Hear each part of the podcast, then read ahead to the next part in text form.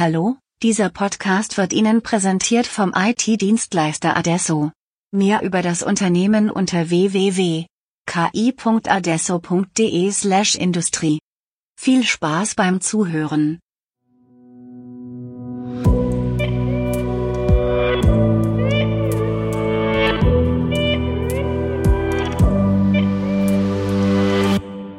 Hallo, liebe Zuhörerinnen und Zuhörer. Das ist die Podcast-Folge Nummer 86 des Podcastes KI in der Industrie. Mein Name ist Robert Weber. Ich habe eine Kurz-KI-Folge mitgebracht. Und zwar habe ich mit Arvin Arora von AIM gesprochen über KI im Lager beziehungsweise in Logistikprozessen.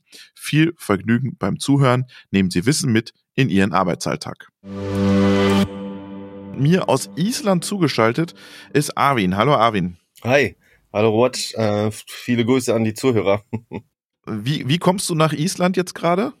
Ja, es ist, ähm, ist ja alles nicht so einfach im Moment mit Reisen, aber ähm, das ging ganz gut, weil Island ist ja eines der wenigen Länder, ähm, was nicht als, oder glaube ich, das einzige, was nicht als Risikoland eingestuft ist. Und ähm, hier sind ja auch mal an sich sehr wenig Menschen unterwegs und ähm, es ist so schön, einfach mal aus dem Homeoffice rauszukommen. Social Distancing by Nature sozusagen. Genau. Ja, sehr spannend. Wir wollen heute über dich sprechen, über dein Unternehmen sprechen, über KI in Logistikprozessen sprechen. Stell dich doch ganz kurz in drei, vier Sätzen den Zuhörern und Zuhörern vor. Was machst du? Was hast du mit KI zu tun? Äh, warum sprechen wir heute eigentlich miteinander? Ja, sehr gerne. Ähm, ja, ich bin schon recht lange im IT-Bereich im weitesten Sinne unterwegs, habe so mein erstes Unternehmen tatsächlich im buchstäblich im Kinderzimmer nach der Schule gegründet. Das äh, brauchte dann auch noch ein paar Erfahrungswerte, war aber dann ganz, ganz spannend und erfolgreich, ähm, noch tatsächlich in der Internetzeit.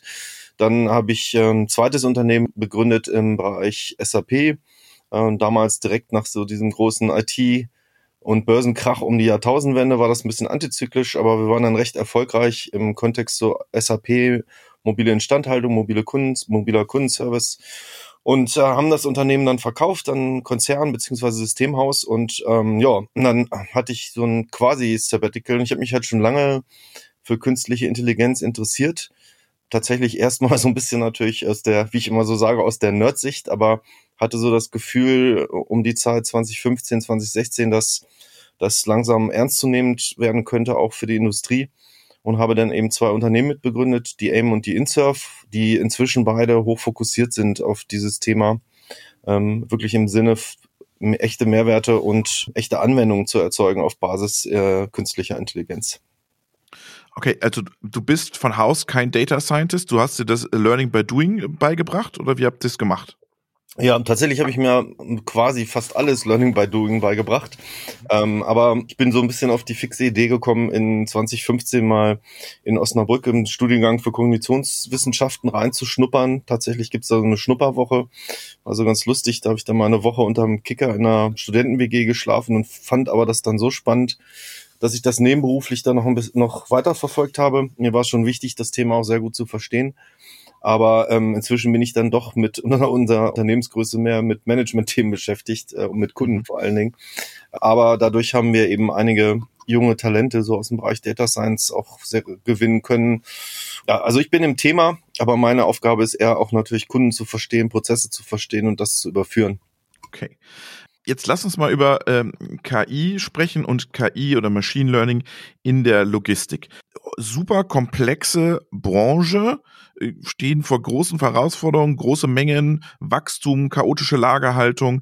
Ich habe die immer so auch ein Stück weit als Vorbildbranche gesehen, weil die schon viel im Bereich Digitalisierung machen. Ähm, was bedeutet KI im Logistikumfeld?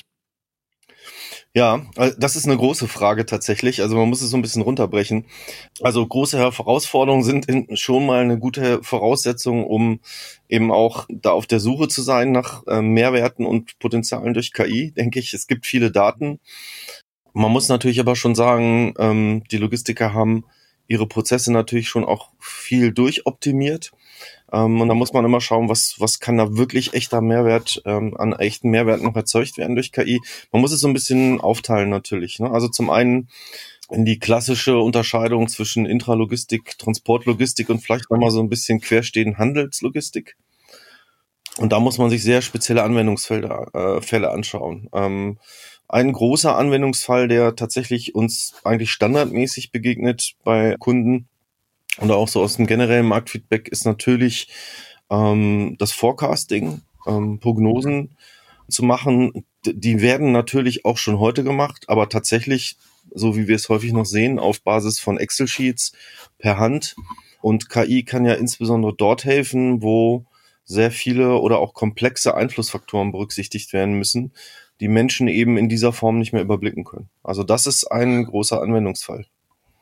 Das heißt, Forecasting, ich übersetze das jetzt mal, wir sind jetzt bei einem Retailer, beim Edeka-Lager und äh, die Logistik weiß schon zwei Tage vorher, was im Prinzip e-, er auslagern muss und was für Paletten angefragt sind. Zwei Tage oder durchaus auch längere Zeiträume vorher. Ne? Also die Prognosehorizonte gehen da durchaus bis 14 Tage oder auch mal 16 Wochen. Und das ist mal die Frage, auf welcher dispositiven Ebene da jetzt der höchste Mehrwert liegt. Ne? Also eher in dem kurzfristigen mhm. ähm, Steuern. Das ist ja dann auch wichtig für Mitarbeitereinsatzplanung zum Beispiel. Ne? Also brauche ich jetzt die externe Unterstützung morgen, übermorgen oder nicht? Ne? Aber auch eben die mittelfristige Planung bis hin zu der Frage, wie muss ich denn generell meine Kapazitäten weiterentwickeln, weil auch die Gewinnung von Mitarbeitern ähm, etwas ist, was nicht so häufig nicht ganz schnell geht. Hm? Also tatsächlich auf verschiedenen Zeitebenen ist da die Prognose gefordert. Genau, jetzt lass uns mal drüber reden. Also für mich wäre es super simpel. Man schaut sich einfach an, Vorjahr, April ist so gelaufen, mhm. wie viel Veränderung rechnen wir rein? Ein Prozent Veränderung hoch, runter, dann habe ich meinen Forecast. So haben sie wahrscheinlich bisher alle gerechnet, oder? Genau, also es gibt natürlich immer so diese Grund, Grundmuster von Prognose oder Planung sind natürlich saisonale Effekte. Ähm, mhm. Das ist ja das, was du eben angesprochen hast. Ne? Ostern, durch, Weihnachten und so weiter. Genau, ne? durch Feiertage, Ferien. Ähm, aber ähm, auch natürlich in speziellen Branchen wie der Mode dann auch ähm, so gegebene Taktungen, die da einfach vorhanden sind. Aber es gibt natürlich auch komplexere Einflussfaktoren. Ne? Also Trends sind natürlich auch so ein ähm, wichtiger ähm, Punkt. Und ähm, so die klassische Prognose, das klassische Forecasting versucht häufig einfach nur aus der eigenen Historie eines Wertes, wie zum Beispiel Kommissionierungslast in bestimmten Lagerbereichen, nur aus diesem Wert selber eine Prognose zu machen. Tatsächlich sind es die Einflussfaktoren von außen, wie eben Ferien, Feiertage, Wetter kann je nach Branche auch sehr wichtig sein. Ne, ähm, oder bestimmte Wirtschaftsindizes. Also gibt es eine Vielfalt von externen Einflussfaktoren, die dann eben mit einfließen können in solche komplexeren Modelle und auch besser berücksichtigt werden können. Also selbst sowas wie Ferien oder Feiertage ähm, kann ja durchaus etwas komplizierter werden, wenn man dann wirklich nach Bundesländern zum Beispiel spezifisch schauen muss und auch es quasi Zusammenspiel, ein Zusammenspiel gibt zwischen diesen Effekten. Wettbewerbsinformationen ist auch noch so ein interessanter Faktor. Ne? Also Filialen in der Nähe. Jetzt hast du gesagt, die schauen auf ihre Kommissionierleistung. Da haben sie ja aber im Prinzip alle Daten aus ihrer Vergangenheit schon aggregiert, weil ähm, die Ferien haben sich vielleicht nicht verändert, das Wetter vielleicht auch nicht so sehr, die Nachfrage, die Größe der Filiale vielleicht auch nicht. Oder sagst du, ihr müsst immer wieder genauer schauen, ihr müsst noch viel mehr Daten in euer Modell reinpacken? Mm, also tatsächlich gibt es ja, also Ferien, Feiertage sind ein schönes Beispiel. Da gibt es ja solche, die an fixen ähm, Zeitpunkten sind und solche, die sich auch mal verändern. Mhm. Ne, das muss ja dann schon berücksichtigt werden. Ähm, Brückentage. Ähm, das heißt, die, die Effekte verändern sich durchaus über die Zeit. Mhm. Das heißt, ich muss mein Modell immer wieder pflegen. Genau. Und das ist halt auch ein interessanter Faktor, jetzt auch gerade in äh, im Kontext mit Corona fragen natürlich viele, was machen wir denn jetzt eigentlich? Ne? Also mit diesen Daten, weil in manchen Branchen tatsächlich gar nicht, in anderen hat sich natürlich das Verhalten, das Absatzverhalten und die Wirkung auf logistische Prozesse massiv verändert. Und da muss man natürlich überlegen, wie geht man jetzt eigentlich mit diesen Daten im Sinne von Trainingsdaten auch um. Ne? Mhm. Ähm, also es kann sein, dass es sehr klug ist, sehr gut ist, durchaus Daten von drei, vier Jahren zu verwenden. Es kann aber auch sein, dass man sagt, sagen muss, es hat sich so viel verändert. Eigentlich muss ich die wegschmeißen und kann nur die Daten des letzten Jahres verwenden. Mhm. Jetzt hast du gesagt, Wetter, Feiertage, Konsumenten, Trends, ähm, Werbung, ähm, Filiale vom Wettbewerber hat um die Ecke aufgemacht. Wie schaffst du das? Das sind ja alles Daten, die nicht einer Struktur unterliegen. Also Wetterdaten sind eine andere Struktur als, als die Filiale hat eröffnet. Ähm, mhm. Wie schaffst du es, diese ganzen unstrukturierte Daten, würde ich es mal nennen, in ein Modell zu gießen, dass es daraus sich generiert und sozusagen Forecasts macht? Mhm. Also tatsächlich im Gegensatz äh, dazu, wie man das vielleicht gerne mal glauben möchte, wenn so über KI geredet wird, ist genau dieser Teil, nämlich Daten zu verarbeiten, externe, teilweise nicht gut strukturierte Daten, verschiedene interne Datenquellen, das ist tatsächlich ein großer Teil der Arbeit von Data Science oder Data Engineering. 80%. Ja, genau. Das ist so die Zahl, die man durchkrassiert. Dann äh, ist für einige auch natürlich relativ ernüchternd, ne, die gerade so von der Uni kommen und sagen, oh, tolle neuronale Netze bauen und so. Aber man muss vor allen Dingen diese Datenquellen gut verarbeiten können. Man muss ja auch die Prozesse und das Domänenmodell, wie man sagt, von den äh, Logistikunternehmen auch verstehen. Ne, auch da gibt es natürlich gewisse Standards, aber die variieren auch von Unternehmen zu Unternehmen in ihrer Semantik. Also das ist tatsächlich ein großer Teil der Arbeit, wobei wir für einige dieser Dinge, Ferien, Feiertage, haben wir natürlich standardisierte Datenquellen. Also das mhm. ist für uns nur noch eine Konfiguration, sowas dann auch zu berücksichtigen. Ähm, das ist auch sehr wichtig, denke ich, dass man einfach diese typischen Datenquellen, die typischen Datenverarbeitungen in der, für logistische Prozesse auch weitestgehend standardisiert und standardisieren kann, um da auch entsprechend schnell zu sein. Jetzt hast du diese Daten alle da und jetzt werfen die einfach in ein neuronales Netz und der spuckt schon am Ende was aus. Das ist ja so die Vorstellung. Ähm, so einfach ist es aber nicht. Ja, genau. Also das äh, durchaus war das ja auch so ein, so ein Trend, ähm, so im Zusammenhang mit Deep Learning, Deep Neural ja. Networks, ne? so von der Idee her. Jetzt muss man diese ganze mühselige Arbeit nicht machen, Feature Engineering, wie das so in unserer Sprache heißt, ja. und nimmt einfach ein großes neuronales Netz und das macht das schon irgendwie alles. Äh, von der Idee her ist das eigentlich richtig weil jetzt, Entschuldigung, ganz kurz, äh, Warnung, nerdisch, solche Modelle sind so, wie man so schön sagt, generelle Funktionsapproximatoren. Also mal in Deutsch übersetzt, die können im Prinzip tatsächlich jede beliebige Abbildung von Daten auf irgendein Ziel, wie zum Beispiel eine Prognose von Kommissionierungslasten lernen, theoretisch. Nur, das ist dann, dieser Lernprozess ist dann so komplex, dass die Wahrscheinlichkeit, dass sie das machen, auch etwas sinkt und das Hand, die Handhabung solcher Modelle ist dann auch durchaus schwieriger. Das heißt, unsere Empfehlung ist da oder unsere Strategie ist, das einfachst mögliche Modell zu nehmen.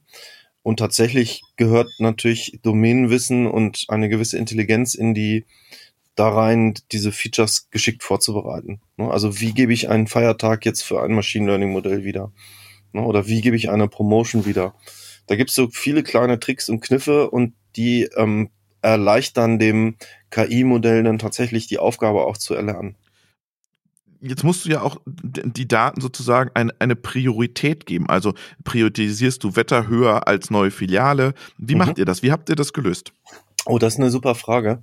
Ähm, weil da hängt noch ein zweites Thema dran, was glaube ich auch ähm, für die für Anwender, für die eigentlichen Anwender sehr spannend ist, nämlich also tatsächlich ist es gar nicht so gut, wenn man einem Modell, nicht unbedingt gut, wenn man einem Modell zu viele Daten gibt. Ne? Also das ist ja das, was du eben ansprachst, denke ich. Also man muss eine gewisse Auswahl treffen. Dafür gibt es jetzt so spezielle Methoden, um zu gucken, ist jetzt über, steckt überhaupt Informationen in, in einer Wetter- oder Wettbewerbsangabe. Ähm, ähm, aber ähm, Modelle liefern einem tatsächlich auch eine Aussage darüber, wie wichtig diese einzelnen Features sind. Also welche Relevanz zum Beispiel aus Sicht des Modells ähm, sowas wie eine Wetterinformation hat. Ne? Oder man kann ja auch die historischen Informationen über eine Kommissionierungslast dem Modell geben. Also da gibt's eine eigene Stoßrichtung, nennt sich Explainable AI oder eben mhm. Erklärung von KI-Modellen da gewinnt man dann eben solche Aussagen über die Wichtigkeit bestimmter Informationen. Das kann man sogar auch auf der Zeitachse wiedergeben. Ganz spannendes Beispiel finde ich im Kontext der Logistik ähm, tatsächlich Promotions. Hm, die haben in der Regel ja hoffentlich einen gewissen Einfluss auf. Funktioniert das? Frage ich mich. Bitte? Was ist eure Datenerfahrung? Funktioniert das, wenn die so einen Aufsteller da im Supermarkt hinstellen? Genau, das kann man tatsächlich sehen. Ne? Also das Modell kann quasi, oder man muss aber sagen, dass klar Korrelation, keine Kausalität. Ne? Also das Modell kann tatsächlich erkennen, dass Promotions oder bestimmte Promotions einen Effekt haben auf den Absatz. oder wie stark dieser auch ist. Das kann man tatsächlich auch über Zeit wiedergeben. Das ist vielleicht auch ein ganz interessantes Analyseinstrument. Und das ist so unsere Erfahrung, dass solche Nebenaspekte, sage ich mal, fast noch spannender sind, als jetzt die Prognosequalität noch ein paar Prozentpunkte hochzuschrauben. Na, aber das geht tatsächlich. Ne? Also man kann erkennen, was für eine Auswirkung diese Information über eine Promotions, wie zum Beispiel eine Aufsteller, auf den, auf den Absatz hat.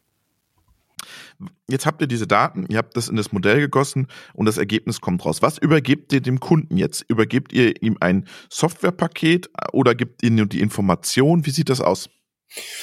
Hm, ja, das, was sich Kunden wünschen, ist tatsächlich sehr unterschiedlich. Ne? Also ähm, das rangiert eben von, es reicht mir eigentlich, wenn ich äh, irgendwo meine Daten hingeben kann und kriege dann Prognosen zurück.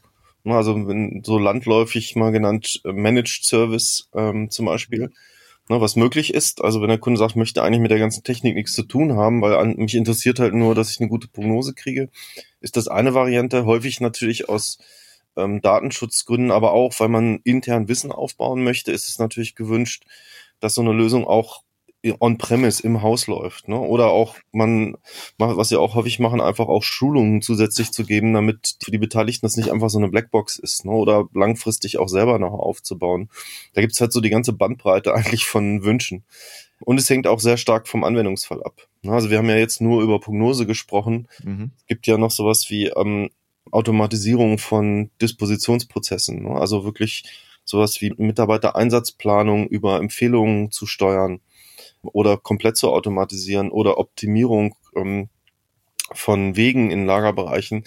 Und davon hängt das auch ein Stück weit ab, weil natürlich je weiter man da geht und je stärker man sich wirklich auch in die Prozesse integriert, zum Beispiel in, in einem Lagerstandort, desto näher muss das natürlich auch an der vorhandenen IT und den vorhandenen Benutzerschnittstellen auch dran sein. Genau, das würde mich fragen, dockt ihr euch dann ans WMS an oder wo seid ihr dann? Genau, also eine Möglichkeit ist tatsächlich, dass diese KI-Bausteine einfach als Service-Bausteine irgendwo im Hintergrund laufen. Man sieht die im Prinzip in eigentlich explizit gar nicht, sondern die kriegen ihre Daten vom, vom LVS oder vom ERP und machen eine Prognose und das wird direkt wieder zurückgegeben. Ne? Eine andere Variante ist tatsächlich, dass auch spezielle Benutzeroberflächen zur Verfügung gestellt werden, die dann wiederum natürlich möglichst einfach sein müssen, logischerweise. Weil jetzt irgendwie eine komplizierte KI im Hintergrund interessiert natürlich den Disponenten nicht. Der muss halt unter Hochdruck arbeiten und der braucht eine möglichst einfache Darstellung zum Beispiel der Prognose. Also wie viel, wie viel Kommissionierungslast in welchem Lagerbereich in den nächsten fünf Tagen oder sogar in den nächsten Stunden. Da gibt's dann eben Benutzeroberfläche, Browser, Handy, das ist eigentlich flexibel. Oder halt manchmal auch immer noch das gute alte Excel-Sheet, wo die Daten dann wieder hin zurückfließen. Was mich, was mich interessieren würde, ist, jetzt stell dir mal vor, du hast jetzt eine Prognose und die kommt jetzt rein und okay, du kannst jetzt ähm, äh, händisch sozusagen als Lagerleiter darauf reagieren. Jetzt könntest du aber noch einen Schritt gehen, dass du sagst, okay, wir, wir machen sozusagen einen Reinforcement-Ansatz und sagen dem Lager, das ist die Prognose und du agierst jetzt automatisiert, was du tust. Ist das für dich ein realistisches Szenario oder eher nicht? Genau, also es gibt ja eigentlich so, so zwei, drei Stufen in dieser Frage. Ne? Also das erste ist quasi, ich stelle dem, dem Disponenten zum Beispiel jetzt nur eine Prognose zur Verfügung. Ne? Die nutzt er eigentlich nur, um seine Steuerungs- und Dispositionsentscheidungen ähm, herzuleiten. Ne? Also eigentlich eine reine Information. Die nächste Stufe ist prescriptive, wie es so langläufig hilft. Man empfiehlt, das System empfiehlt direkt, disponier doch mal so und so. Ne? So viel Mitarbeiter in dem Bereich beispielsweise. Ne? Oder Betriebsmittel sind ja auch so ein Thema, ne? also Transportmittel und solche Dinge. Also Empfehlungen auszusprechen und die Königsdisziplin ist dann ja quasi die vollständige Automatisierung. Nur dazu muss natürlich auch erstmal das entsprechende Vertrauen hergestellt werden und man muss auch eine hohe Sicherheit haben, dass jetzt ein KI-System auch sinnvolle Entscheidungen trifft. Ne? Und ähm, da kann tatsächlich diese Idee sein, du hast, glaube ich, eben Reinforcement genannt. Ja wir nennen das Human in the Loop. Ne? Also das mhm. System macht Vorschläge. Wenn es sich nicht sicher ist, wird insbesondere wenn es sich nicht sicher ist, wird der menschliche Spezialist äh, nochmal gebeten, darauf zu schauen. Dann korrigiert er oder korrigiert er nicht und das fließt dann wieder in den Trainingsprozess ein. Also man kriegt quasi so einen rollierenden, interaktiven Trainingsprozess zwischen Mensch und Maschine. Okay, wenn der Mensch wieder eingreift, lernt das System, okay, da habe ich mich wohl vertan. Genau, ne? also es kriegt gleich ein Korrektiv und lernt sozusagen dadurch äh, kontinuierlich dazu. Wie weit seid ihr da, mit so einem Ansatz zu fahren, dass man sagt, wir machen diese Prognose und dann sagen wir dem System, organisier dich selber? Also das, das sind halt Bausteine, die bei uns jetzt aus vielen Projekten schon entstanden sind ne, und die, die jetzt sukzessive eigentlich immer weiter ausgewertet werden. Ne? Also das ist da quasi, wenn das deine Frage war. Ja. Also das ist jetzt nicht totaler Science Fiction, sondern diese, gerade diese Konzepte zu sagen, man hat ein Modell, das lernt aus historischen Daten, macht Vorschläge, der Anwender korrigiert, das fließt wieder zurück. Das sind Dinge, die heute schon verfügbar sind. Aber lass uns doch nochmal in die Zukunft schauen. Jetzt hast du, du sprichst ja von historischen Daten. Wie kriegen wir sozusagen einen Zukunftsblick in das ganze System? Naja, die Modelle lernen ja immer aus ähm, historischen Daten zunächst mal und dann gibt es aber Informationen, die auch in der Zukunft für die Zukunft verfügbar sind. Also wir hatten ja schon ein Beispiel, ne? Ferien und Feiertage sind ja etwas, was ich im Voraus weiß. Ne? Und durch die Kombination des Erlernens historischer Muster plus Informationen über zukünftige Ereignisse kann ein Modell eben seine Prognosen beeinflussen. Also es fließt eigentlich beides ein. Sofern verfügbar eben auch ähm, Informationen über die Zukunft. Das heißt aber auch, seid ihr immer wieder auf der Suche mit euren Logistikrouten nach neuen Datensätzen oder nach neuen hm, Datenquellen, die sozusagen dieses Modell noch akkurater machen oder noch, noch interessanter machen. Angenommen, keine Geburtenraten im Bezirk A, äh, Geburtenraten im Bezirk B, ähm, Kaufverhalten im Filiale A, Kaufverhalten in Filiale C. Genau, absolut. Also das, ähm, wir sind, äh, wir lieben der Daten, sagen wir immer. Und gerade solche externen Informationen können eben sehr wichtig sein. Und wie gesagt, wir haben eine Menge von vorhandenen ähm, Schnittstellen zu solchen externen Daten und mit jedem Projekt, wo sich das dann eben ergibt aus den Anforderungen, erweitern wir das Ganze. Aber das ist sehr projektspezifisch. Unsere Erfahrung, unsere Empfehlung ist tatsächlich auch immer erstmal mit so Basismodellen anzufangen ne, und zu schauen, wie gut sind da eigentlich schon die Prognosen, ähm, und das ist, da gilt auch wieder das Pareto-Prinzip. Ne? Ich muss jetzt nicht immer noch mehr oben draufschrauben, um nochmal 0,5 Prozent Prognosegenauigkeit ähm, zu gewinnen. Da ne? muss man mal schauen, wie ist der Aufwand dafür. Also, aber erstmal so ein erstes Prognosemodell zu machen ähm, auf Basis historischer Daten, das geht eben relativ zügig. Ne? Das, das muss auch so sein, um schon mal ein Gefühl dafür zu kriegen, wie gut funktioniert sowas eigentlich. Mhm. Jetzt, jetzt haben wir ja gerade ganz viel über Filiale gesprochen. Das ist das klassische Geschäftsmodell vieler Retailer. Jetzt haben wir das ganze Thema E-Commerce auch noch, also Omnichannel-Logistik, nicht nur äh, Filiale, sondern auch E-Commerce, Click and Collect ist jetzt ein Riesentrend gerade in Deutschland mhm. ähm, aufgrund der Pandemie. Ähm, jetzt hast du ja bei der Filiale, das ist berechenbar, jetzt hast du aber noch den E-Commerce-Kunden. Der wird dann noch ein Stück weit unberechenbarer und da kannst du dann könnte ich mir vorstellen, Shoppingverhalten analysieren. Welche Artikel werden gut miteinander, oft miteinander kombiniert, etc. Oder was macht ihr da in dem Bereich? Ja, sehr guter Punkt. Habe ich tatsächlich eben noch vergessen in meiner Beschreibung. Also tatsächlich ist grundsätzlich die Unterscheidung verschiedener Vertriebskanäle natürlich äh, sehr wichtig. Schon deswegen, weil die einzelnen Kanäle sehr unterschiedliche Muster haben. Ne? Also so wie du es eben eigentlich schon angesprochen hast. Aber für sich jeweils innerhalb eines Channels, also innerhalb E-Commerce zum Beispiel oder innerhalb Filialverkauf ähm, oder Direktbelieferung, finden sich wiederum sehr spezifische Muster. Und das haben wir schon häufig gesehen in Projekten. Wenn man versucht, alles am übergreifend zu prognostizieren, dann geht das okay. Wenn man aber anfängt, nach Channels zu unterscheiden, dann kriegt man sehr viel genauere äh, nicht nur Prognosen, sondern auch Mustererkennung hin. Und ein spannendes Thema ist tatsächlich häufige Artikelkombinationen zu erkennen. Ne? Also das kennt man ja so aus, aus Amazon, also so nach dem Motto, andere Kunden, die dies gekauft haben, haben auch jenes gekauft. Das ist einmal interessant natürlich so als, als Up- oder Cross-Selling-Instrument. Was wir aber auch gehört haben, dass es durchaus wichtig ist im Sinne von Vervollständigung von Aufträgen. Ne? Also aus dem Bereich, zum Beispiel Handwerksbereich, dass der, der Logistiker sagt, naja, die Kunden vergessen häufig etwas zu bestellen. Dadurch kriegen wir unvollständige Aufträge, was wiederum zu höherem logistischen Aufwand führt. Und das kann man natürlich auch unterstützen mit diesem Thema häufige Artikelkombination, ne, was letztendlich auch eine Mustererkennung ist. Oder ich muss mein Lager leer räumen. Ich habe noch hier was stehen und ich, ich schlage ihm das auch noch vor. Genau. Ja gut, das ist jetzt eher eine Promotion. Ne, also das würde ich jetzt nicht so sehr in der KI verorten, ne, aber tatsächlich eben so häufige Artikelkombinationen zu erkennen und dafür zu sorgen, dass Aufträge umfangreicher oder vollständiger werden. Das ist tatsächlich auch ein, so ein KI-Baustein, den wir verwenden. Das ist witzigerweise ganz ähnlich oder hat eine Verwandtschaft zu diesem Thema Optimierung von Laufwegen in, in Lägern.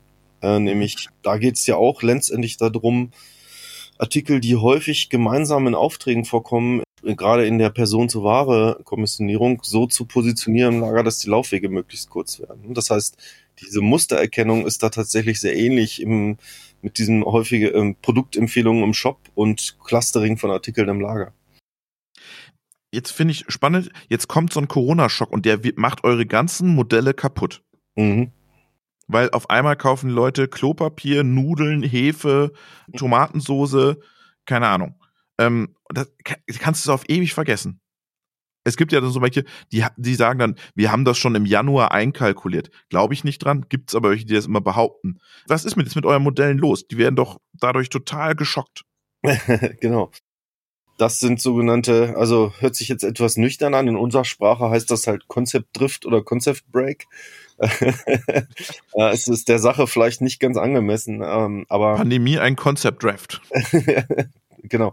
Also das heißt, das Verhalten der Systeme, die beschrieben, modelliert, prognostiziert werden müssen, verändert sich schleichend oder schlagartig. Ne? Ähm, sag mal so, die Pandemie war irgendwo sowas dazwischen, weil der Erkenntnisprozess ja offensichtlich eine Weile gedauert hat. Aber tatsächlich. Dauert bis heute an. Genau, stimmt. Genau. Ähm, und damit muss man natürlich tatsächlich umgehen. Ne? Ich habe es vorhin schon mal so kurz angedeutet. Da gibt's jetzt verschiedene Ansätze. Ähm, das eine ist tatsächlich, wir, wir werden häufiger gefragt, hätte man sowas vorhersehen können? Ja gut, also schwarze Schwäne können, können jetzt durch KI auch nicht prognostiziert werden. Ne? Also oder so außergewöhnliche Dinge oder Ge Entwicklungen, die vorher in der Form noch nicht da waren, wird auch eine KI nicht erkennen. Was aber eine KI leisten kann, ist dass sie sehr viel früher merkt, hier, hier ist irgendwas anders. Ich habe in unserem Webinar immer so ein schönes Diagramm, kann man das gut erklären. Das heißt, der Modellfehler geht auf einmal massiv hoch und zwar sehr viel früher, als Menschen das in, dem, in den konkreten Zahlen sehen können. Also so ein Modell merkt sehr viel früher, oh, in dieser, zu dieser Jahreszeit unter diesen Bedingungen hätte eigentlich das meinetwegen Absatzverhalten irgendwie anders sein müssen. Das wäre übrigens auch in dem Zusammenhang mit der, der Bewertung der Pandemie interessant gewesen, ne? weil die, diese Daten haben sich natürlich auch schon gezeigt. Man muss diese aber sehr systematisch verwenden. Also das ist eine, eine Möglichkeit. Wie, wie, wie, Moment, stopp, da muss ich kurz. Wie, wie glaubst du, hätte es man registrieren können? Im, sagen wir mal im Februar 2020 oder naja, Januar? gibt's ja auch so, ohne dass ich mich jetzt in dieses Minenfeld begeben will. Ne? Ja. Das ist ja ein heißes Thema. Ich lock dich jetzt rein, ja? Ja, ja, genau. Und ich bin mit jetzt kein in diese diese Diskussion will mir nicht einklingen. Ich bin kein Virologe, aber so mit Statistik kenne ich mich ein bisschen aus. Und es gab halt schon Daten in eben bestimmte Kennzahlen, wo man sehen konnte, da gab es statistisch signifikante Abweichungen.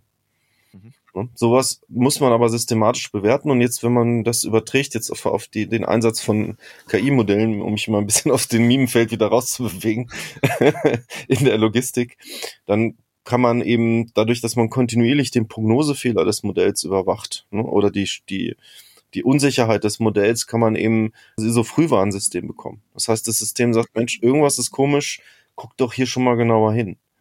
Ne? Mhm. Ohne dass es jetzt natürlich schon vorhersagen könnte, was jetzt auf die nächsten drei Monate genau der Effekt ist. Ne? Aber wer hat denn als Retailer einen Virologen äh, äh, Modellierung von der Pandemie im, in seinem System? Wahrscheinlich jetzt in Zukunft alle, aber davor doch keiner. Nee, das ist eigentlich das Zweite, was du ansprachst. Ne? Also das ist, jetzt ist natürlich die Schwierigkeit da 2020, 2021. Wie gehe ich jetzt mit diesen Daten um? Ne? Und es ist ja auch davon auszugehen, dass jetzt nicht alles wieder einfach mal eben so zum, zum Business as usual zurückkehrt, sondern auch einfach Verhaltensweisen, Konsumentenverhaltensweisen, Absatzmuster sich verändert haben, grundlegend verändert haben. Mhm. Und das wird aber sicherlich nur möglich sein, indem man jetzt wieder neue Daten aggregiert, sich auch stückweise da wieder an dieses neue Verhalten zu adaptieren. Das spielt mit dem zusammen, was ich vorhin gesagt habe. Ne? Das heißt, eigentlich, und das muss so ein, so ein System, solche Lösungen, die wir verhalten, automatisch lösen. Das ist auch bei uns automatisiert wenn ich merke, dass bestimmte Daten der Vergangenheit eigentlich nicht mehr valide sind, dann muss ich quasi umschalten und sagen, ich benutze jetzt nur kürzere Zeiträume und vielleicht einfachere Prognosemodelle, bis ich wieder genug Daten angesammelt habe, die diesem neuen Verhalten entsprechen. Mhm. Beziehungsweise das, das Modell hat ja auch in der, in der Pandemie gelernt, weil der Mensch ja immer wieder eingegriffen hat und es korrigiert hat wahrscheinlich. Absolut. Und gesagt hat, wir, nee, du musst noch mehr äh, Nudeln auslagern und noch mehr Hefe und immer wieder äh, sozusagen reingehauen. Und da hat das System irgendwann gecheckt, irgendwas muss hier äh, falsch laufen im April 2020. Genau, also wenn, wenn jetzt, das ist ein schönes Beispiel, ne? wenn ein solches Prognosemodell diese Informationen, diese über diese externen Einflussfaktoren, das ist ja das, was ich vorhin sagte, ne? also nur aus der Historie prognostizieren ist schön, aber viel wichtiger sind die exogenen Einflussfaktoren. Ne? Deswegen ist es auch immer so ein Stück weit ähm, ein schwieriges Unterfangen, zum Beispiel Börsenkurse vorherzusagen. Weil es ja schön, wenn ich jetzt irgendwie den DAX beobachte, aber viel wichtiger ist, was sind die wirtschaftlichen Ereignisse, die sowas beeinflussen. Wenn man jetzt so ein Modell gelernt hat, zu dieser und dieser, dieser Jahreszeit wurde jetzt total viel Toilettenpapier verkauft und nimmt das als Muster mit ins nächste und übernächste Jahr, ist das natürlich Unsinn. Ne? Mhm. Das heißt, nur wenn ein Modell jetzt zusätzliche Informationen kriegt, tatsächlich über eben entsprechende Maßnahmen oder eben tatsächlich eben solche pandemischen Verläufe, dann könnte es lernen, dass es diesen Zusammenhang gibt. Ne? Aber da kommen wir genau in dieses Feld, was du vorhin auch schon ansprachst. Wo kriege ich solche Daten systematisch her und wie kriege ich die eigentlich jetzt übersetzt für so ein Prognosemodell? Ja. Und glaubst du, dass sich die Modellierung von, von Daten jetzt durch diese Pandemie ändern wird, dass die sagen würden, wir werden jetzt solche Themen äh, mit reinnehmen, weil wir sprechen ja immer von sichereren Lieferketten und wir werden uns da anders aufstellen. Glaubst du, dass das ein Element sein wird in zukünftigen Modellen? Absolut. Also ich glaube schon, dass diese ganze Entwicklung auch natürlich Denkanstöße gegeben hat, was man eben berücksichtigen muss in solchen Modellierungen und wie viel Daten ne? und welche Daten. Jetzt haben wir in der Industrie haben wir ja kein Big Data Reservoir, sondern da haben wir wenig Daten. Jetzt ist die Logistik so ein bisschen so ein Twitter, weil auf der einen Seite im Consumer-Bereich haben wir riesige E-Commerce-Daten, ja, weil da, da sammeln wir viel, aber wir haben wenig Daten sozusagen im Lager von den Maschinen. Wie, wie begegnet ihr diesem, dieser Problematik? Gut, also schön wäre es, und da gibt's ja auch immer wieder Vorstöße in verschiedenen ähm, Branchen und Bereichen, Schön wäre es natürlich auch, wenn man unternehmensübergreifend Daten verwenden ja, ein Traum für alle, aber es wird wohl nie genau. kommen. Ja, da sind in der Regel sind da doch die politischen oder datenschutztechnischen Bedenken zu groß. Der Traum, den Traum gibt es immer wieder. Ja. ähm, also insofern ist es tatsächlich nach wie vor so, dass einmal natürlich bestimmte externe Datenquellen genutzt werden können und das auch standardisiert werden soll, aber sonst man tatsächlich darauf angewiesen ist, die Daten jedes Unternehmens für sich genommen wieder zu verwerten und zu integrieren. Mhm. Wünschst du dir, wenn du, wenn du sagst, wir brauchen auch so, ich meine, Mobilitätsdaten, keine Ahnung, Einwohnerdaten. Das sind ja auch alles Daten, die sozusagen die öffentliche Verwaltung zur Verfügung stellen kann und die euch ja helfen können. Braucht es da eine, eine mehr Offenheit? Jetzt gibt es ja eine Datenstrategie der Bundesregierung, mehr recht als schlecht. Mhm. Ist das ein Ansatz, dass man sagt, wir brauchen auch sozusagen Governance Data, die uns im Prinzip ermöglicht, unsere Prozesse noch weiter zu verbessern? Absolut. Also das ist ein Thema, was wir auch auf dem Radar haben, was wir zumindest verfolgen, ähm, weil wir tatsächlich eher auf die Modellierung und auf die Data Science spezialisiert sind. Aber äh, Open Data und Open Data Marketplaces sind natürlich eine sehr wünschenswerte Entwicklung unter Berücksichtigung aller datenschutztechnischen Aspekte. Aber so gefühlt geht das Ganze noch relativ zäh voran. Es gibt ja auch schon viele, viele Portale, wo man Beispieldaten zugreifen kann. Aber ich sag mal so, wenn man jetzt die ähm, Ausfälle von Fahrzeugen an deutschen Bahnhöfen von 2030 bis 2015 sind halt nicht so richtig spannend da. Also mag es sein, dass es dafür ähm, Anwendungsfälle gibt, aber häufig, ähm, ich will es jetzt nicht überstrapazieren, aber häufig sind die Qualität und die der Mehrwert der Daten, die da zur Verfügung stehen, für zumindest jetzt für logistische Anwendungsfälle noch nicht so richtig hoch. Aber in Summe ist das natürlich eine sehr wünschenswerte Entwicklung, solche allgemein verfügbaren Informationen auch ähm, standardisiert zur Verfügung zu haben und durchgängig. Ähm, aber auch in einer zugesicherten Qualität, das ist ja auch sehr wichtig, um da auch einen entsprechenden Nutzen überhaupt von zu haben. Wie weit sind deine Kunden mit dem ganzen Thema Daten? Das nochmal am Abschluss so ein bisschen und Daten und KI. Ist es für die, wow, jetzt kommt der Arvin mit seinen Leuten da um die Ecke und äh, baut uns das ein und wir, wir schauen mal? Oder gibt es auch, sagen wir, wir gucken uns wirklich unsere ganze Supply Chain an, vom Zulieferer über unser Lager bis hin zur, zur Filiale, bis zum Endkunden.